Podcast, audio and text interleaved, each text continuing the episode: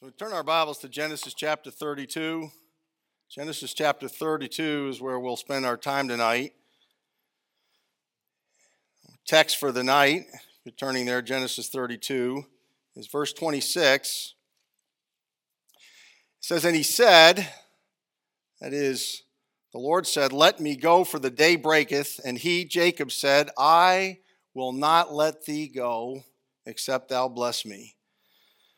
This chapter, chapter 32, brings to a conclusion the flight of Jacob from his greatest trouble.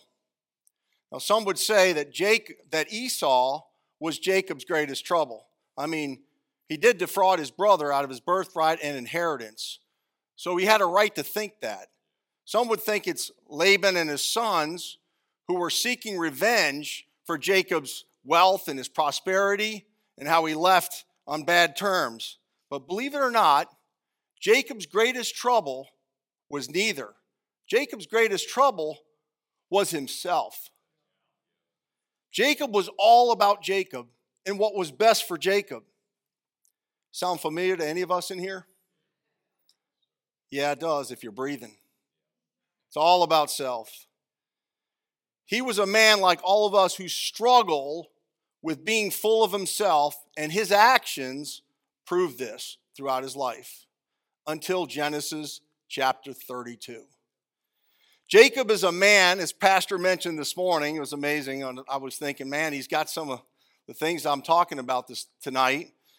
Not surprised, I was already, I was preaching, I was supposed to preach another message, and I, the Lord wouldn't let me do it.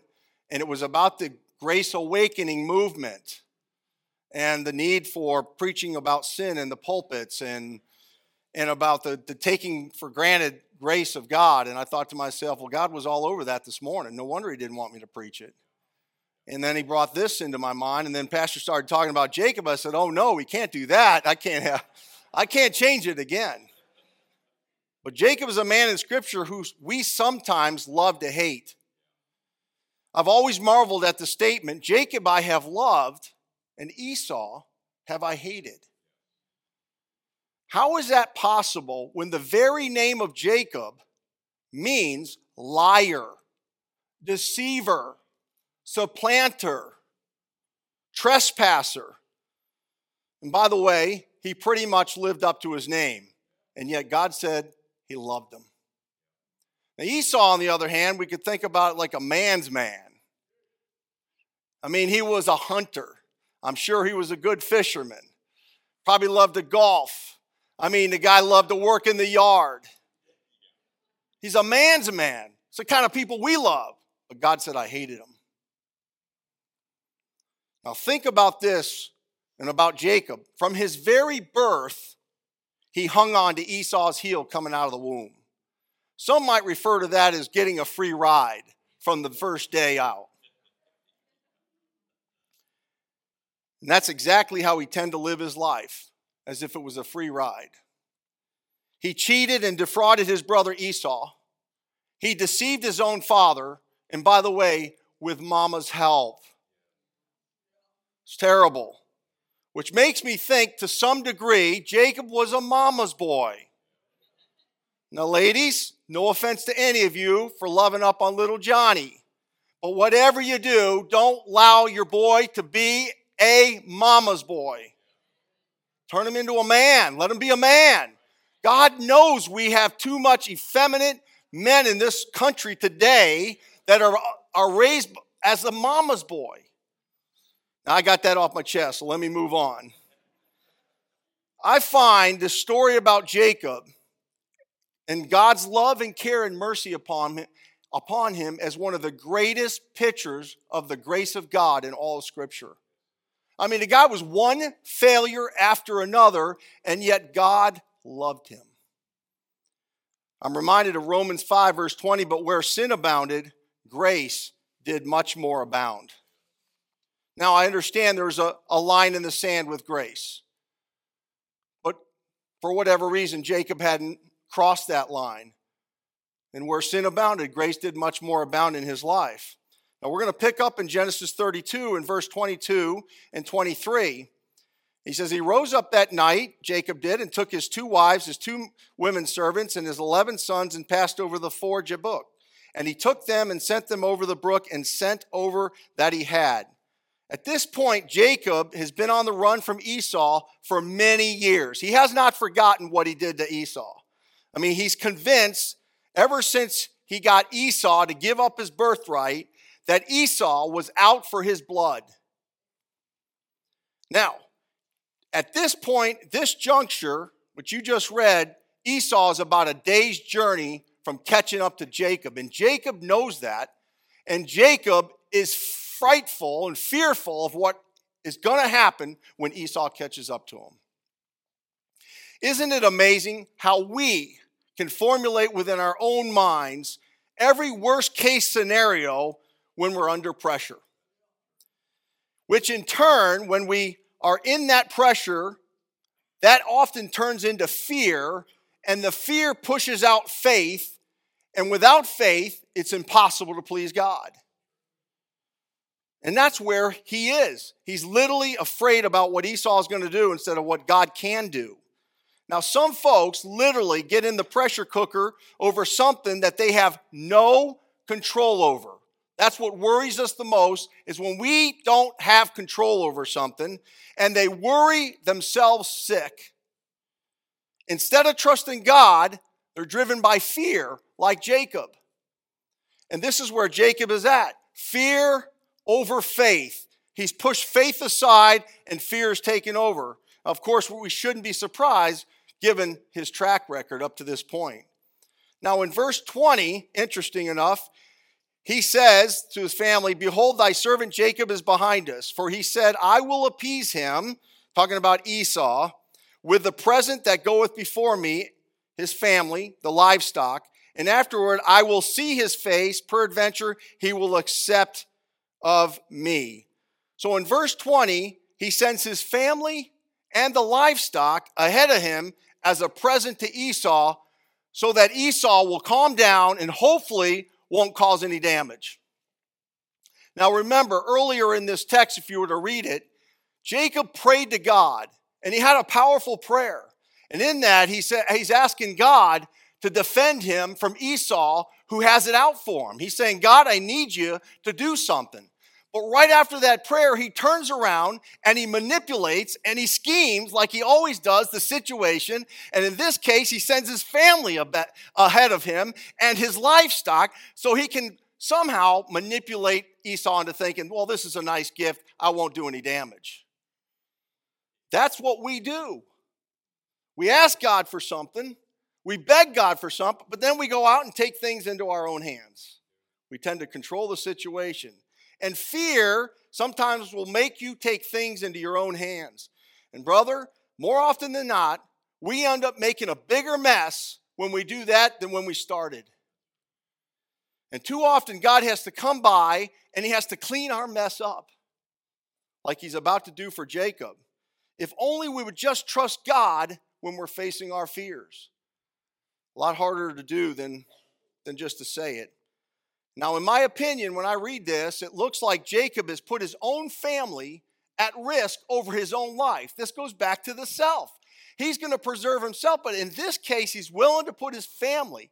Earlier, he's like, you know, that Esau could actually do could hurt my family, but then he's willing to do what he said he wouldn't didn't want to happen is put his family at risk. He says, "You go ahead and I'll stay behind." What are you kidding me?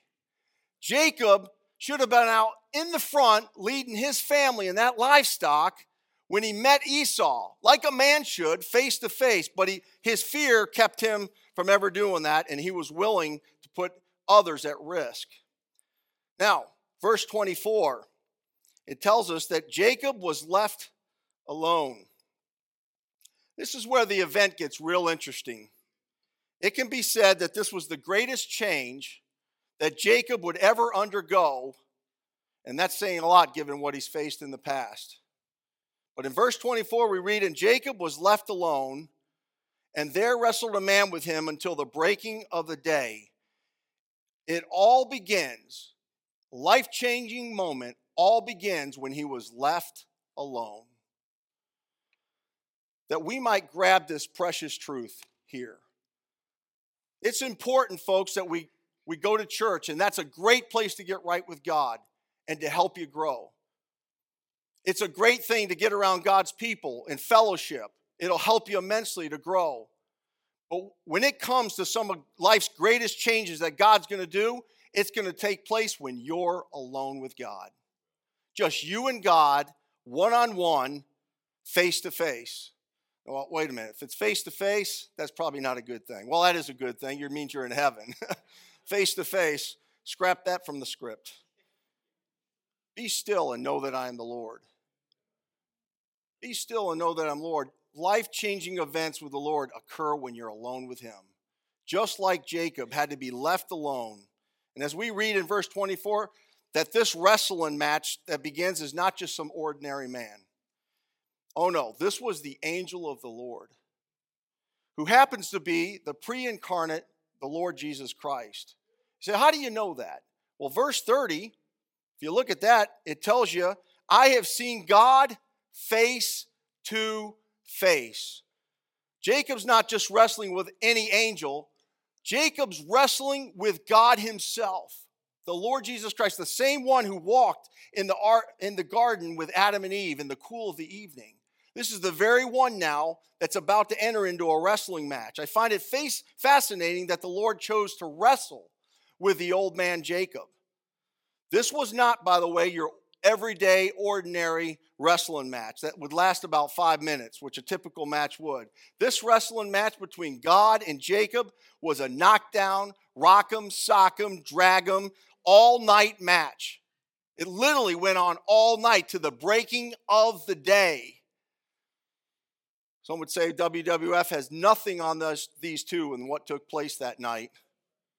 In verse 25, we read, And he saw that he prevailed not against him. He touched his hollow of his thigh, and the hollow of Jacob's thigh was out of joint as he wrestled with him. You notice, and he saw that he prevailed not. This is so important. It introduces to us a great truth about the Lord. You and I may do battle with the Lord, and we do at times and in different ways. And we can disagree with God's ways, and we do at different times. But in the end, none of us will ever prevail against the hand of the Lord at any time. We may think we're going to get something uh, upper hand on God, but we will never get the upper hand on God. That's why the Bible says he prevailed not. We will not win that match if we go to, to battle with the Lord. And I got to believe everyone here has a testimony. At some point, they went to battle with the Lord and found out they lost.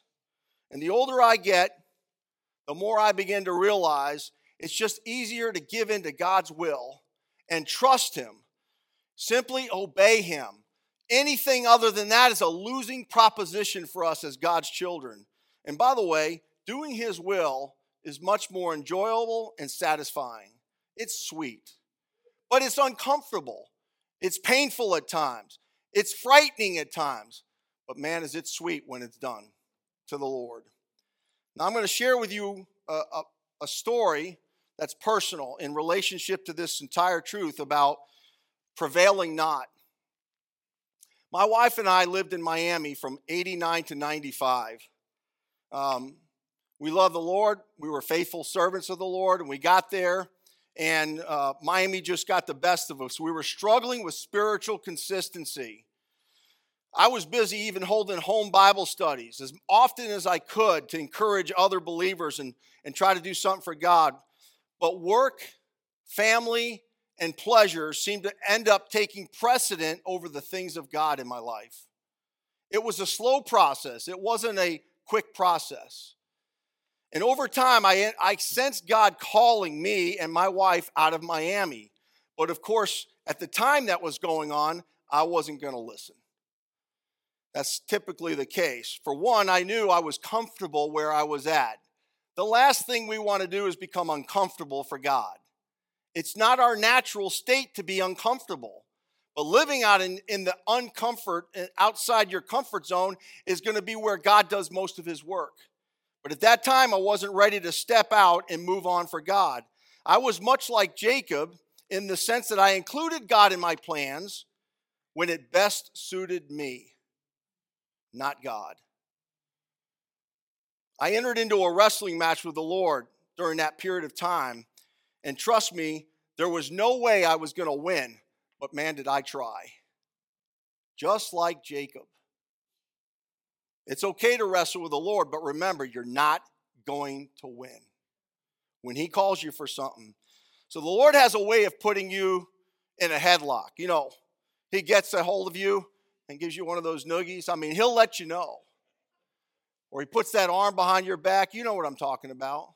Till you try, till you start calling uncle. My dad used to pull on the bottom of my, my arm right here when I was young. He used to grab it and just pull on it.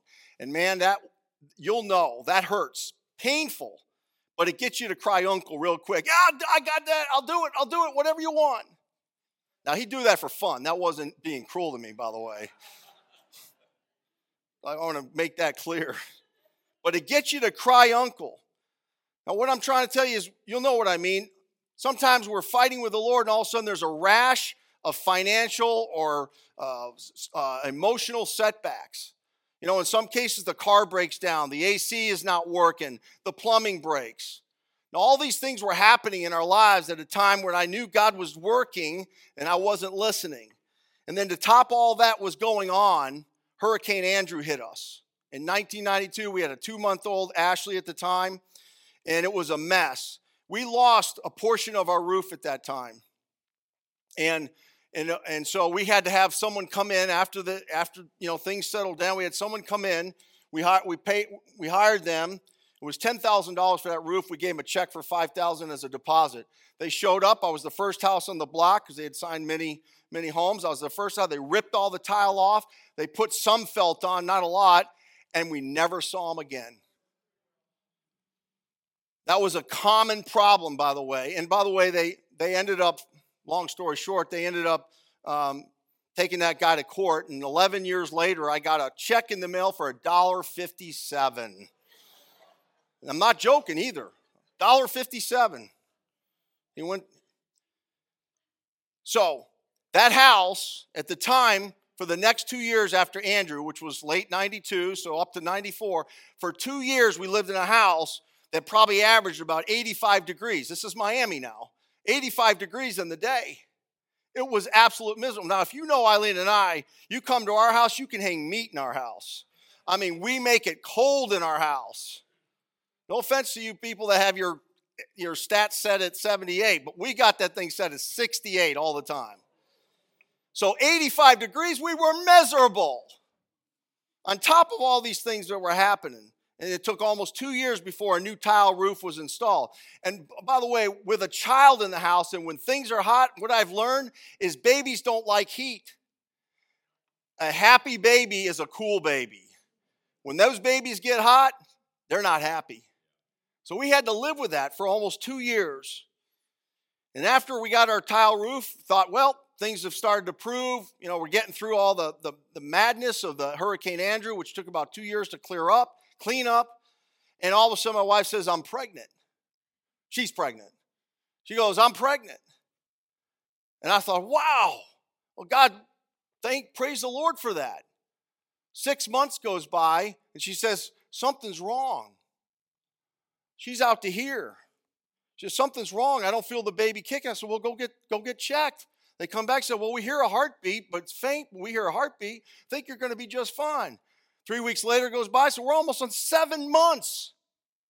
She goes back. She says, Something's wrong. I said, Well, this isn't good. We go back. The baby died. We lost the baby almost up to seven months. And then we had to take the baby out. One thing after another. About six months after that, I was at wits' end. God knew it. I got to get out of here, but I just didn't I didn't have the courage to get up and go.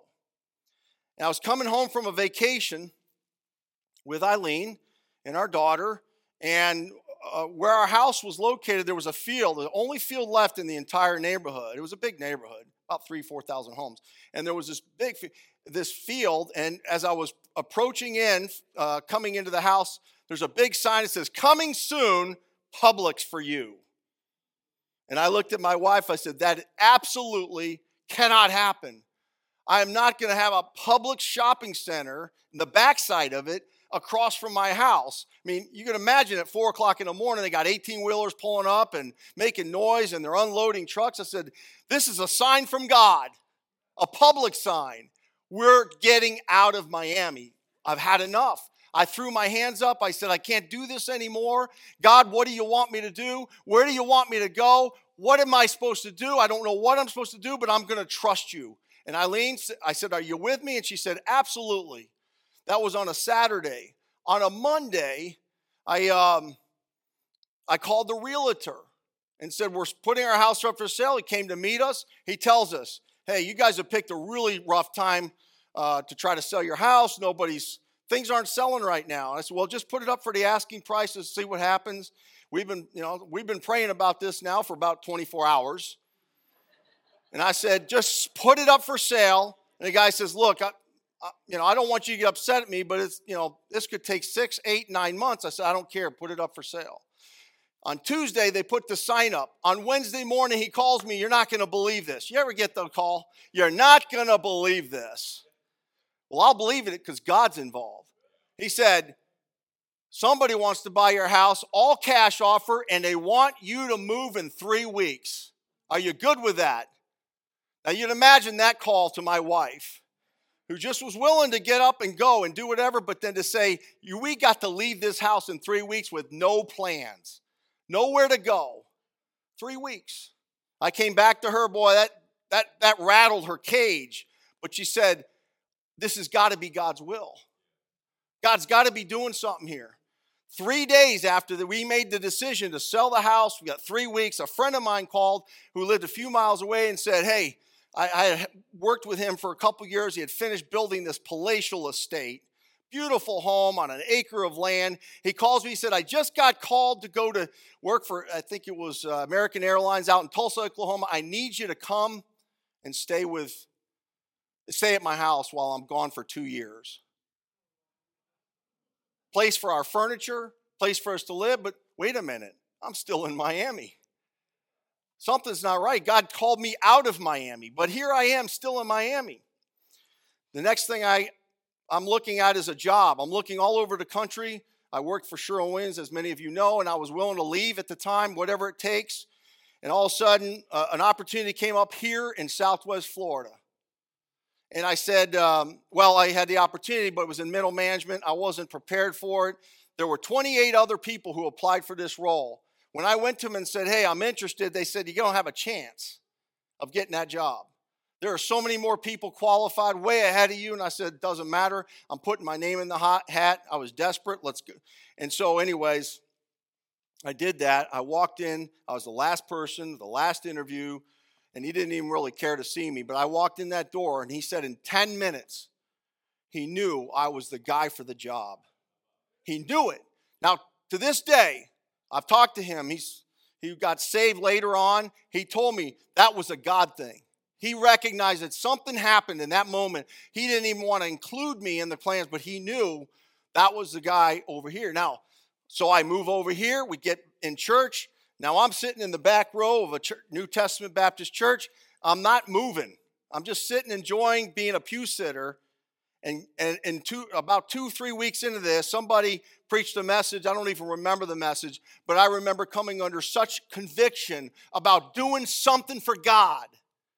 Do something for God, something really important with purpose. And that point on, I, I took that step of faith. Before I knew it, I was teaching a Sunday school. Before I was doing I was preaching on Sunday nights. Before I was doing Wednesday nights, prison ministry. Before God had me busy, busier than I could ever imagine. It was the hand of God. There's no, there's no doubt of what God did in our lives and moving us along to get us involved in ministry at that time would be considered full time while I was working a full time job.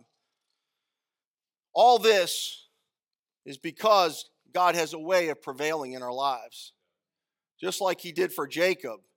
Remember what He said He prevailed not. He tried, but it didn't matter.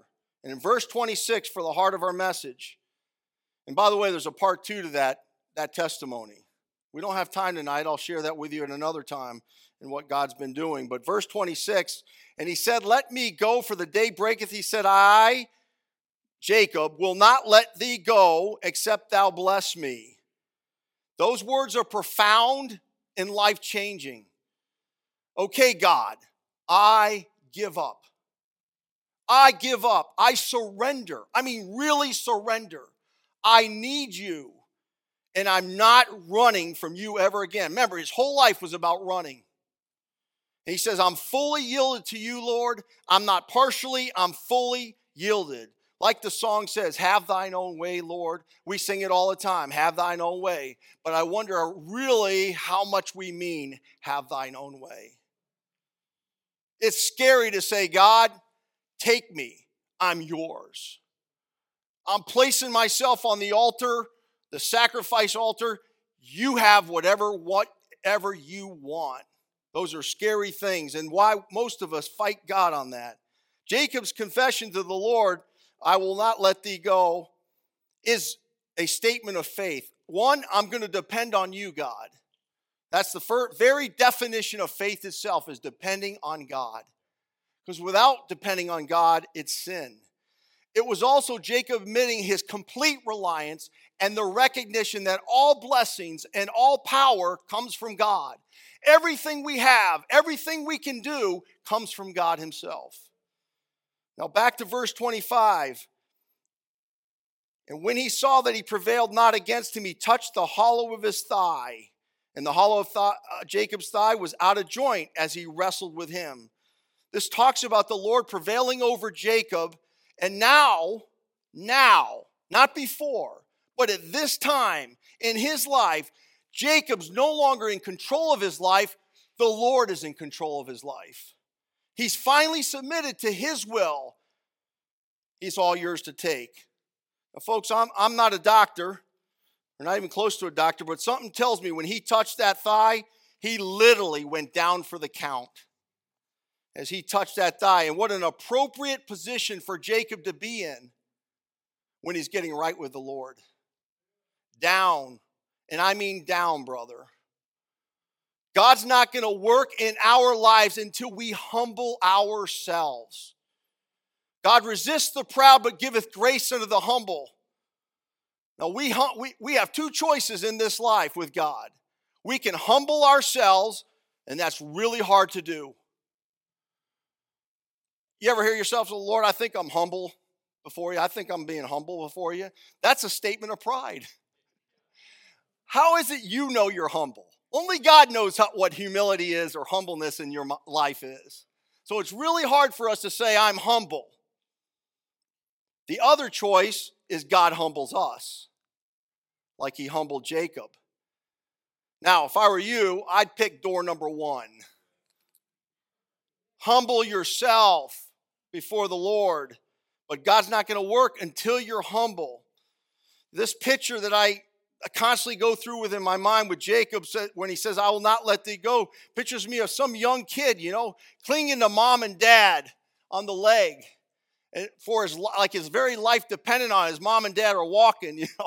You've seen that. Kids are hanging, holding on, or someone walks in the room, a stranger, it scares them. They grab a hold of the leg and they're not letting go. They're hanging on for dear life. That's kind of Jacob right now. He's hanging on for dear life because he recognizes the dependency for God. And the, just like a little child recognizes the dependency and security of that parent, may we have that kind of faith. It comes obvious that this is the case when the Lord says, Let me go. It's kind of like saying, Hey, I got a universe to run here, Jacob. We've been doing this thing all night. Hopefully, you got the point. Depend on me, Jacob. Now let go. There's a deep and valuable lesson in all this for us. Some of the simplest things in Scripture are the most profound. Many times, God has to break us before He can mold us. The potter saw the what was on the wheel, and he took the what was on the wheel and he break make it again another vessel. He had to break it first before he remolded it. often the way with God, He has to break us before He can mold us. His life work is conforming us to the image of His Son that we may be vessels of honor, vessels that He full He molds but breaks first. This breaking process that we go through, like I did in Miami, didn't happen overnight. It took it took years, and it's not over, folks. Part two was the other piece where God was breaking me. I hope to share that with you one day. And we learn how fragile and weak we really are, but it's not till we get to the place of brokenness that we realize our utter need and dependence on Him and not ourselves, which is so often the case. Have you been broken by God, O Christian? It's when we come to an end of ourselves that God begins to do His greatest work. This is the very place Jacob was brought to, an end of his will and the realization of God's will. I will not, not let thee go is a cry of any born again, blood bought believer who's realized his need for Christ to control his life. And I'm not meaning pieces of it, I'm meaning all of it. We cry out for God to have complete control of our life. I think Paul said it best when he said, For I am crucified with Christ. That means I'm a dead man. I don't live anymore. He says, For I am crucified for, for Christ. Nevertheless, I live. Not I, but Christ liveth in me.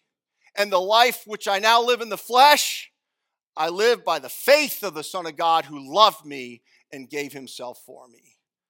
That's the cry of a Christian who surrendered the will of God. It's saying, God, I'm not letting you go. No job, no family, no pleasures, no sports, no amount of money, no retirement, no success, no power, no materials, no education, no hobby, anything is ever going to get in the way of me seeking you first.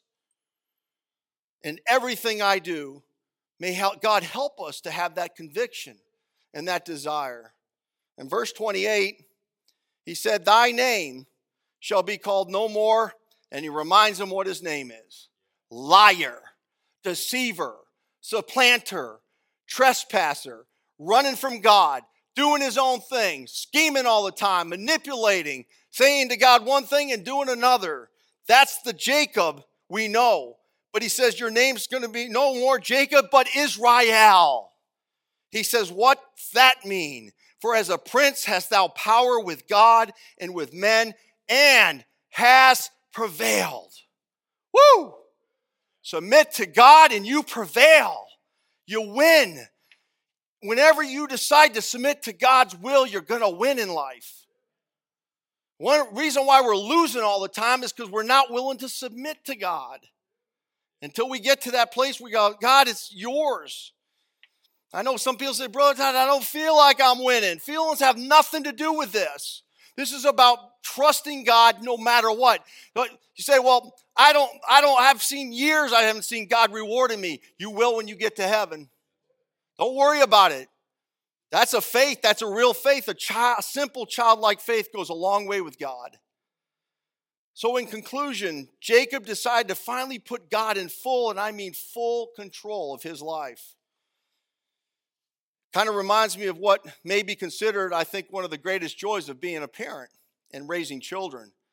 It's literally when they're young, it's their complete and total dependency on us as parents. We love that. You know, they, they want us, they need us. They want to, as I saw earlier, just Glenda, your granddaughter, just clinging to you, or uh, Brother Jim, clinging to you as dear life when I walked up, probably just scared to death of me. I would too. I'm up there trying to be nice and sweet. She's like, whoa. But she's holding on to him for dear life. And you were loving it. You were just loving it. When they're young, they're utterly dependent on us. But then they grow up, especially around those teenage years, and they kick, scream, and fight for their independence. And when they're young, they're all daddy, daddy, mommy, mommy, clinging to you as if their very life depended on it. And then the next day they grow up to be monsters. Some of them young adults, but many of them monsters, and they start acting as if they, you don't even exist in your own home. They speak to you in monotone and one word syllables. How's it going today, kid? Okay. Hey, everything good? Yeah. Hey, you want to tell me about your day? Nope. That's the pro- productive conversations you tend to have with teenagers as they fight for their independence. Now, that's a natural thing, and God wants that, but it's not natural with God. We shouldn't want our independence. I'm afraid sometimes we treat our Lord the same way. We don't mean it. We don't, it's not we want to ignore him, but because we're too focused on taking care of ourselves, we're looking for our own independence. We just, it's natural. May God help us to get to the place like these little, like little children, realize also like Jacob, our utter dependence on Jesus Christ for everything. And may we cry out to God tonight I will not let thee go. May that be our prayer tonight as we go to the Lord in prayer. Heavenly Father, thank you for your word, which gives us such simple truth, but profound and deep, sometimes really hard to understand and grasp because it, it impacts our lives and what we are required to do. But may God, you help us in this hour with this, these truths fresh on our mind, Lord, to make a decision for you. And we're just going to submit our will and humble ourselves before you and be like Jacob and cry out, I will not let thee go. May God, you help us to depend on you for everything we do in life as we ask this in Christ's name. Amen. If you would like to know more about the Lord Jesus Christ, you may contact us at the church website, gospelbaptistchurch.com, or you can go to Facebook and type in Gospel Baptist Church, Bonita Springs, Florida. Also, you could call the church office at 239 947 1285. Thank you, and God bless.